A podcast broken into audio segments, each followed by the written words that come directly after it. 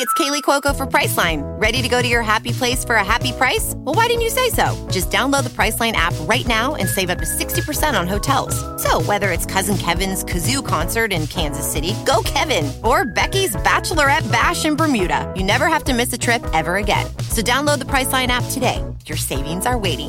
Go to your happy place for a happy price. Go to your happy price, Priceline. Michigan is a state known for many things. Whether it's the dog man, or some of those crazy monsters lurking in them lakes, there's no shortage of surprises over in Michigan. Welcome back to the swamp, my friends, and welcome if you're new. Today I'm going to be sharing some creepy and allegedly true Michigan horror stories sent in by viewers just like you. As always, if you have a story that you would like to share in a future episode, be sure to submit your story at swampdweller.net or the email you can find in the description down below. I'd love to share your story with everyone here in the swamp. It's stories like yours help keep this show going on a daily basis. Now, without further ado, let's get into these creepy and allegedly true Michigan horror stories.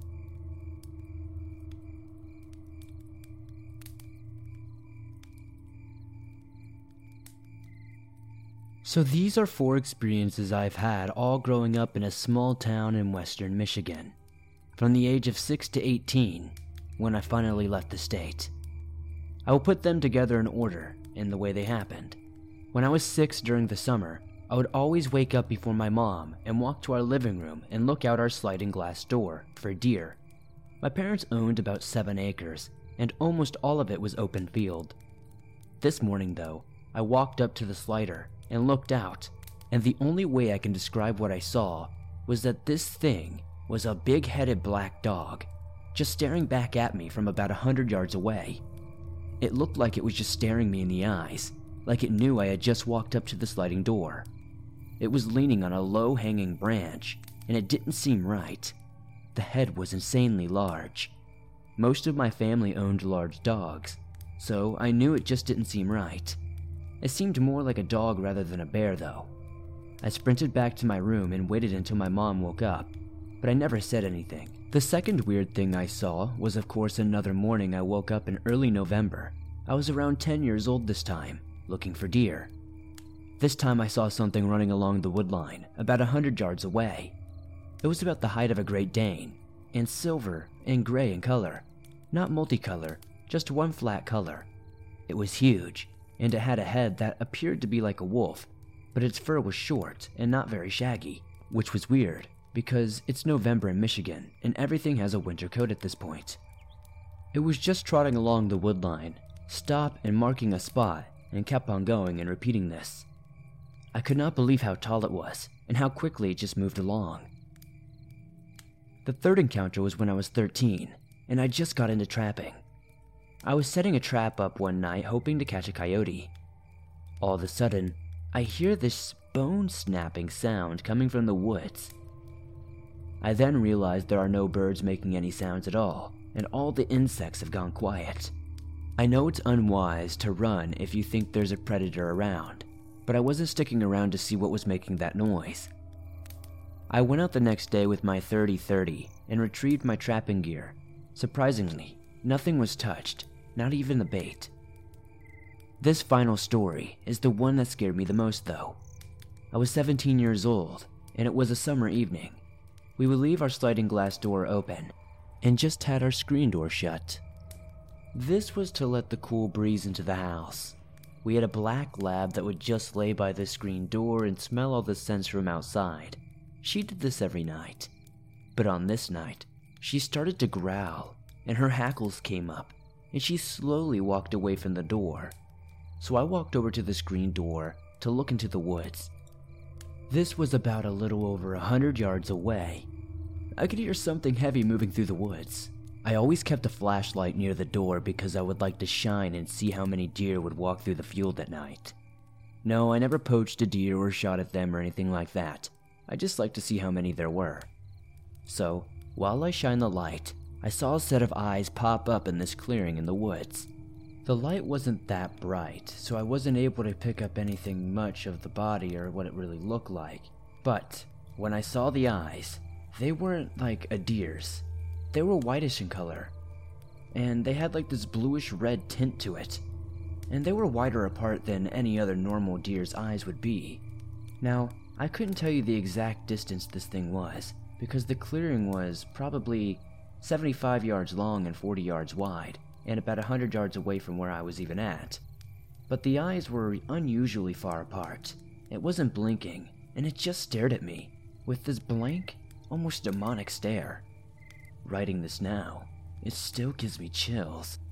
So, after staring for a minute, I decided to make a deer snort sound to see if it would turn its head. No dice. I made the noise three times very loud. It just stared, not blinking at all. So I decided I would stomp on the wooden deck. I stomped twice so loud that it woke my brother up, and my mom came out and asked me what I was doing. The whole time it just stared back at me and never blinked a single time. I decided then that I was going to go back inside and lock the door. Ever since then, I've had no clue what it was, but I guess I really never wanted to go find out either.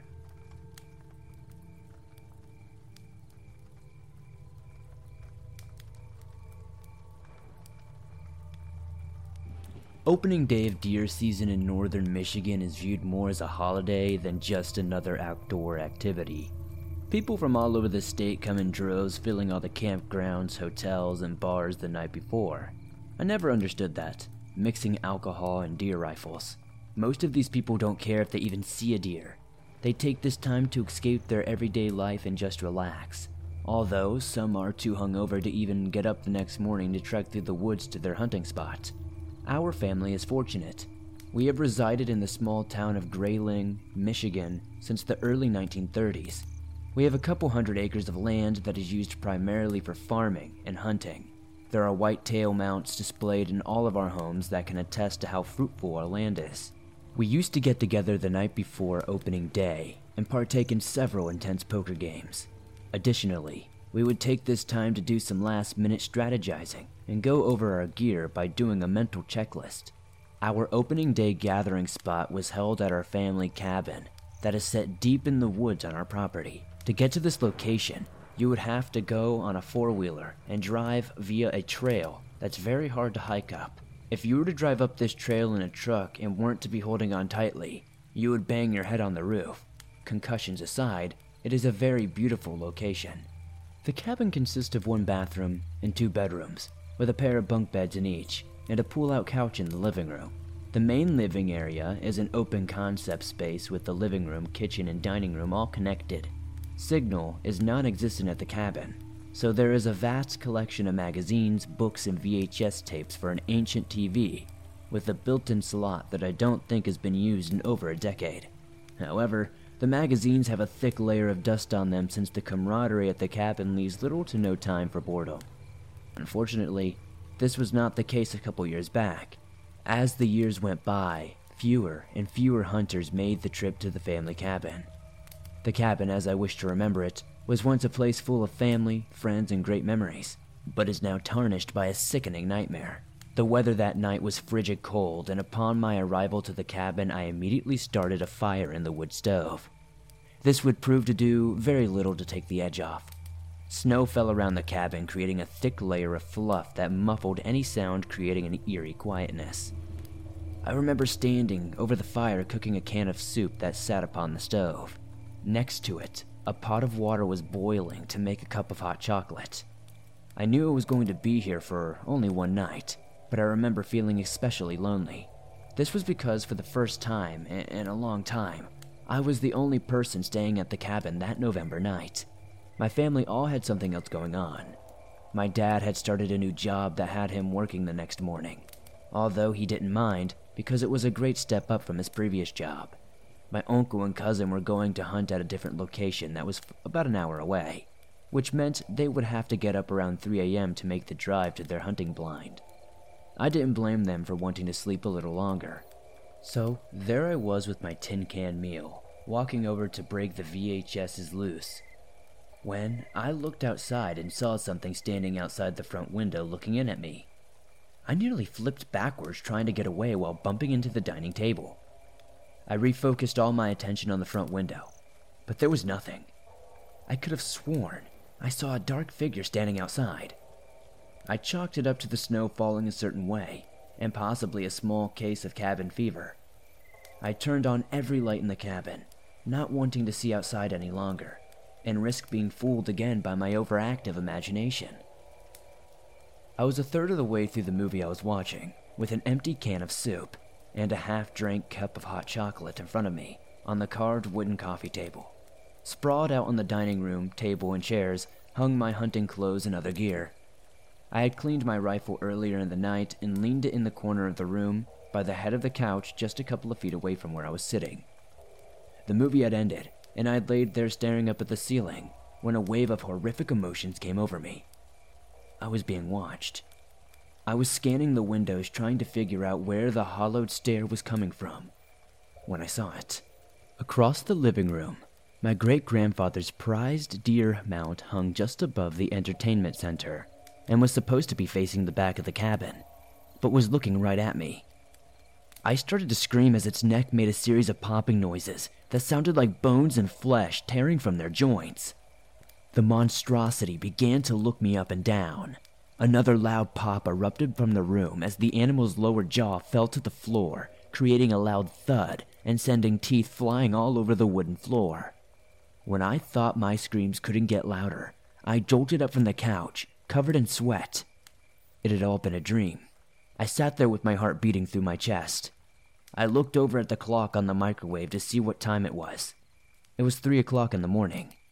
The deer mount across the room was looking in its proper direction, but I did not care to stare for more than a couple of seconds to ease my worries. I stood up, feeling like I was being watched still, which was to be expected after a nightmare as hellish as that. The fire in the stove had burned down to just a glow, so I got it roaring to flames again. I went over to the sink to fill the pot full of water to prepare coffee for my morning hunt that would begin in a couple of hours. Halfway filling the pot, I heard a sound that made my heart skip a beat. The floorboard behind me creaked, and with it came the vibration of a footstep. I was frozen where I stood. I didn't know whether to turn around and look or try to do a spin move to get away from whatever was behind me. I worked up the courage and slowly turned around. There was nothing there. At this point, I was thoroughly spooked. No, in fact, I was straight up terrified.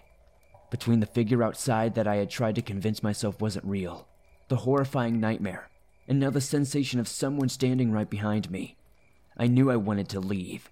I told myself that there was only a few more hours until I would make the journey to my deer blind, and an hour or so after that would bring the security of daylight. Then it hit me a thought that had not crossed my mind. I was supposed to leave the cabin and walk through the darkness of the forest. This sent shivers down my spine. I knew I would have my rifle with me for protection, but this still didn't put my mind at ease. What I was dealing with, it didn't feel natural. I sat back down on the couch and began to think about how I wanted the morning to go. I determined that I would walk to my blind around 5:30 to get there before daylight came. I would have normally left sooner, but this would have allowed much less time sitting in the dark. I had somehow managed to doze off sitting up on the couch, but was awoken by a pounding on the cabin door. This erupted a fear through me, like I had never experienced before. I stood there staring at the door, waiting for another dreadful knock. Instead, my dad's deep voice came booming from the opposite side of the door. He sounded concerned, so I rushed to the door to see what had brought him all the way out here so early in the morning.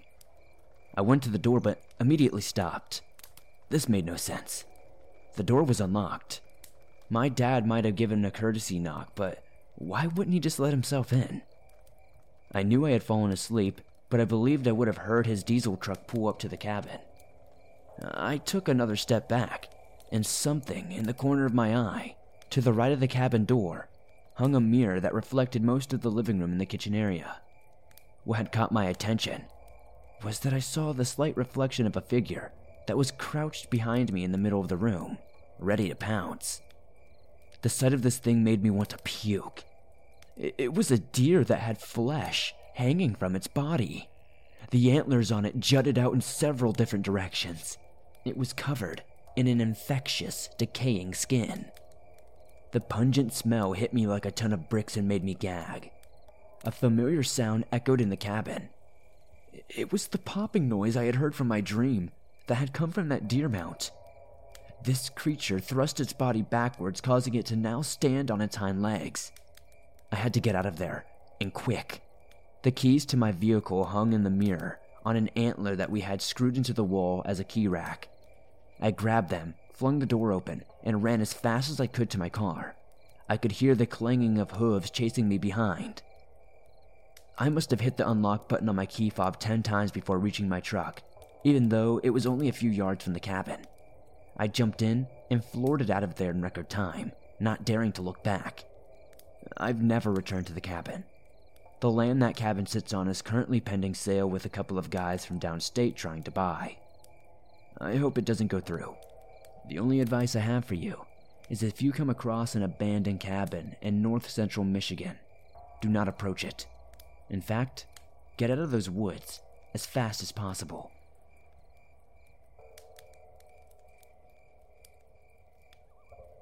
Lucky Land Casino asking people what's the weirdest place you've gotten lucky? Lucky? In line at the deli, I guess? Aha, in my dentist's office.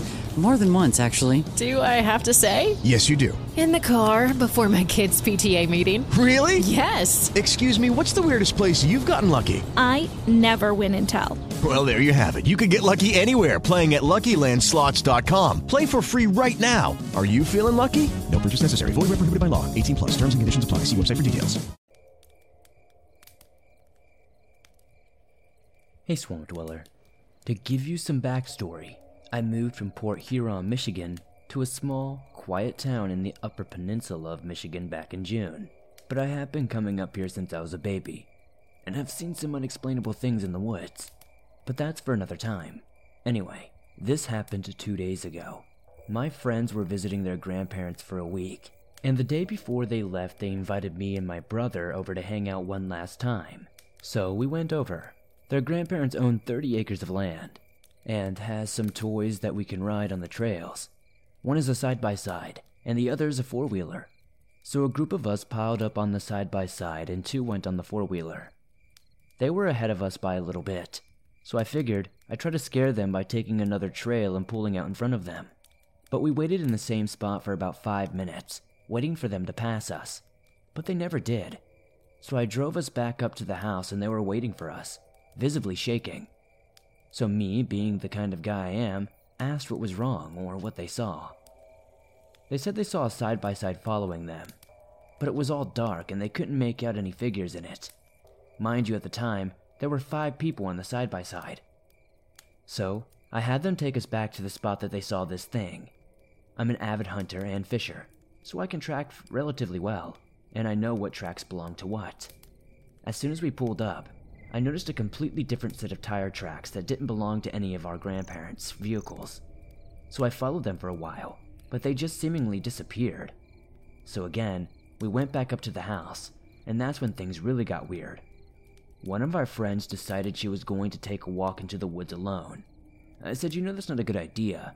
There was a pack of wolves spotted about a half mile out of town yesterday. She said, I know, and with that walked off. I decided to follow her along with a group of our friends. As we rounded the first corner, she was gone. I mean, like gone, disappeared into thin air gone. I followed her footprints, but they stopped abruptly, and that's when I got nervous. I've been listening to your channel for a long time, maybe over a year now, and I know not to go alone into the woods. So I went back to the group in the trail, and as we turned the other way, there she was, standing right there scared the hell out of us all. Then she said a name we will never forget. She said the name Francis. Apparently, somebody with that name lived in this house a long time ago and killed themselves in that exact area we were hanging out in. I truly don't know what happened that day, but I do like to think that maybe the energy in that area had something to do with it.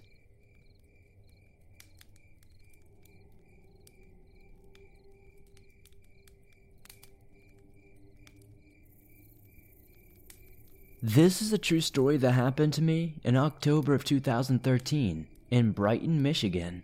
Ironically, this happened the night before Halloween, Devil's Eve. I was 13 at the time in middle school.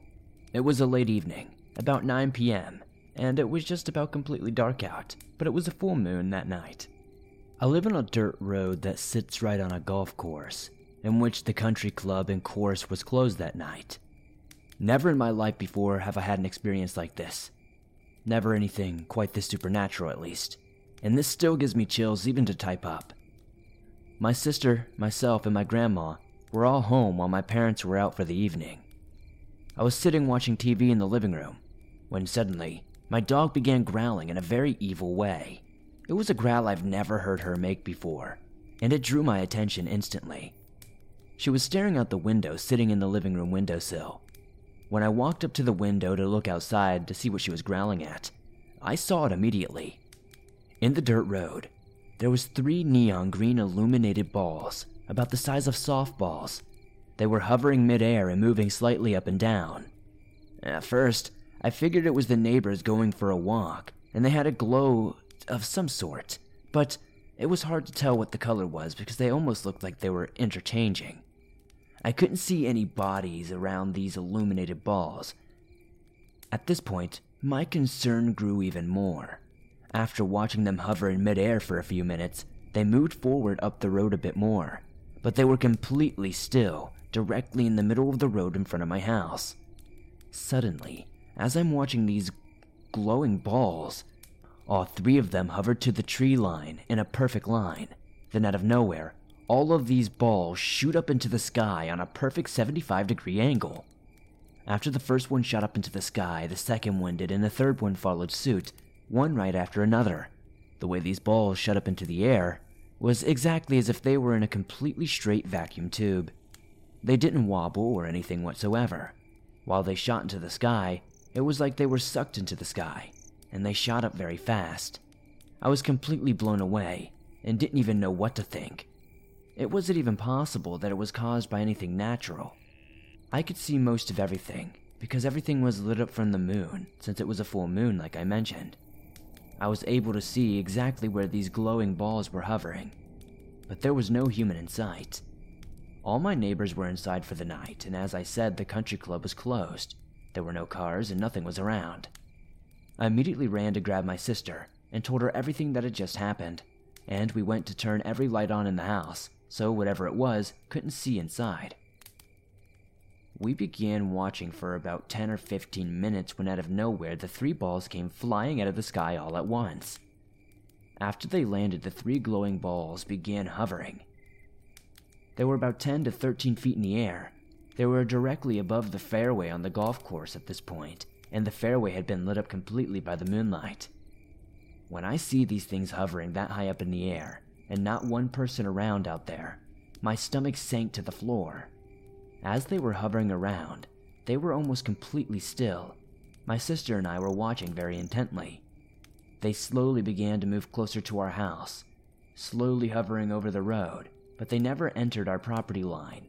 And once again, they formed a straight line together, and one by one, shot up into the sky. And after that, we never did see them again. My sister and I did some research to find a lot of very similar encounters across the country and very much believe that it was a UFO or some sort of alien related phenomenon. Supernatural without a doubt. These glowing balls just didn't come flying out of nowhere and then shoot up into the sky on a perfect angle. To this day, we are still unsure of what, what this was, but I don't think I ever really will find the true meaning of what happened. All I know is that I wanted to send this into your show to see if anybody else has had a similar encounter. Thank you for reading and I really enjoy your videos.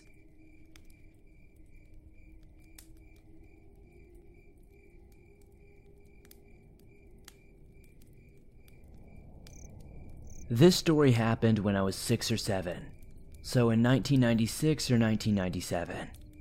My family lived out in rural Michigan, and every October they would throw a big party called the Hayride. My friends and family would all come over.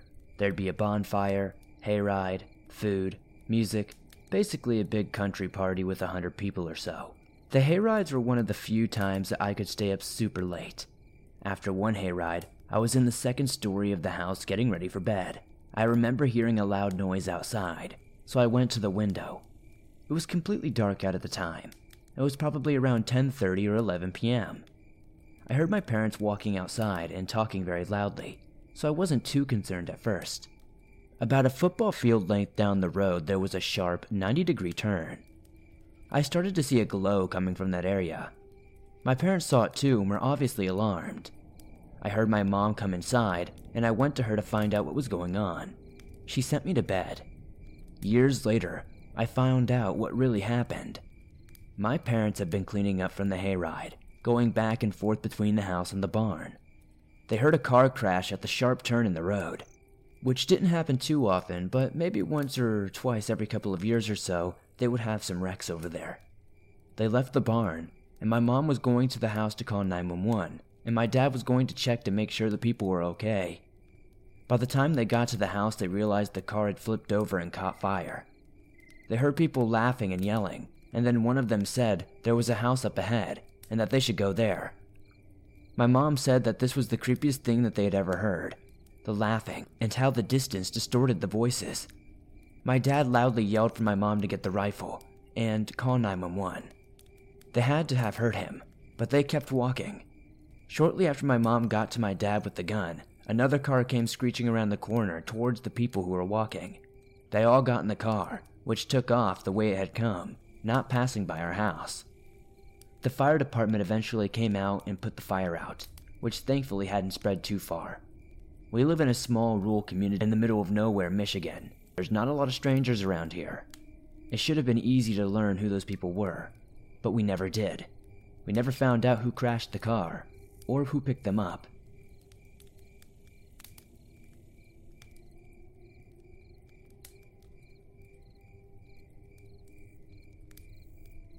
Thanks for listening to these creepy and allegedly true Michigan horror stories sent in by viewers just like you.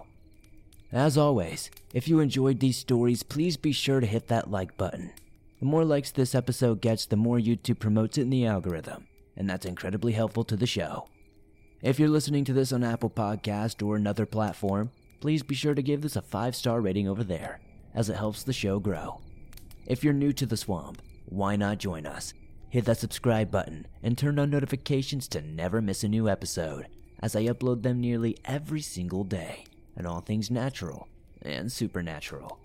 If you have a story that you would like to share in a future episode, be sure to submit your story at swampdweller.net or the email you can find in the description down below. I'd love to share your story with everyone here in the swamp. It's stories like yours that truly help keep this show going on a daily basis. If you're on the go, but don't have YouTube Premium, but you still want to download and listen to your favorite Swamp Dweller scary stories no matter where you are, you can download them absolutely free from Apple Podcast, Spotify, Stitcher Radio, and just about anywhere else you find your favorite podcast online. If you would like to support the swamp outside of hitting that like button, subscribing, and perhaps giving us a 5-star rating on iTunes, maybe check out the merch store.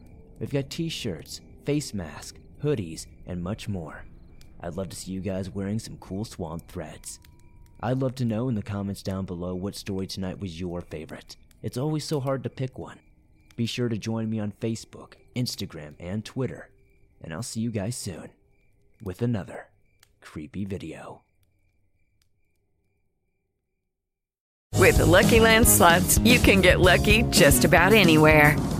This is your captain speaking. Uh, we've got clear runway and the weather's fine, but we're just going to circle up here a while and uh, get lucky. No, no, nothing like that. It's just these cash prizes add up quick. So I suggest you sit back, keep your tray table upright, and start getting lucky. Play for free at LuckyLandSlots.com. Are you feeling lucky? No purchase necessary. Void where prohibited by law. 18 plus terms and conditions apply. See website for details. With Lucky Land slots, you can get lucky just about anywhere. Dearly beloved, we are gathered here today to. Has anyone seen the bride and groom? Sorry, sorry, we're here. We were getting lucky in the limo and we lost track of time. No, Lucky Land Casino, with cash prizes that add up quicker than a guest registry. In that case, I pronounce you lucky. Play for free at LuckyLandSlots.com. Daily bonuses are waiting. No purchase necessary. Void were prohibited by law. 18 plus. Terms and conditions apply. See website for details.